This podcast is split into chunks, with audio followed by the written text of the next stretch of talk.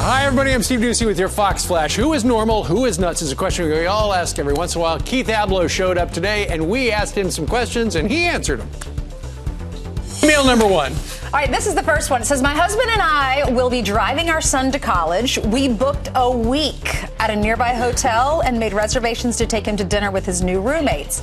Now he wants to take the train, and he says we're acting nuts. Is he right? Poor boy has crazy parents. Yeah, they're nuts. Look, you want to stay a night, maybe two, but a week, and now you're organizing. You're going to own his friends too. Listen, own your own feelings about your son going to college.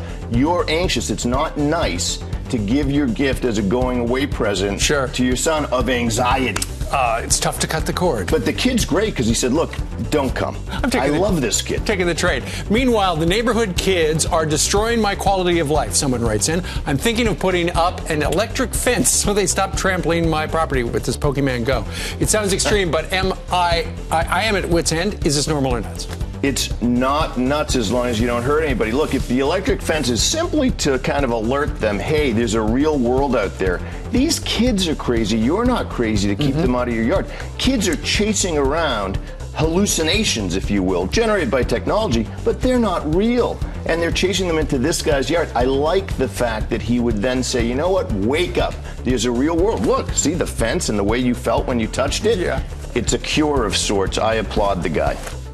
You can send your normal or nuts questions to Dr. Keith Ablow, friends at foxnews.com.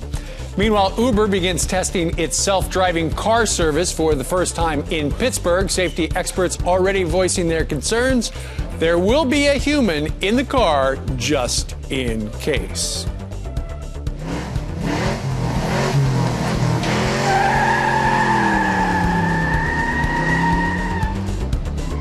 See you tomorrow.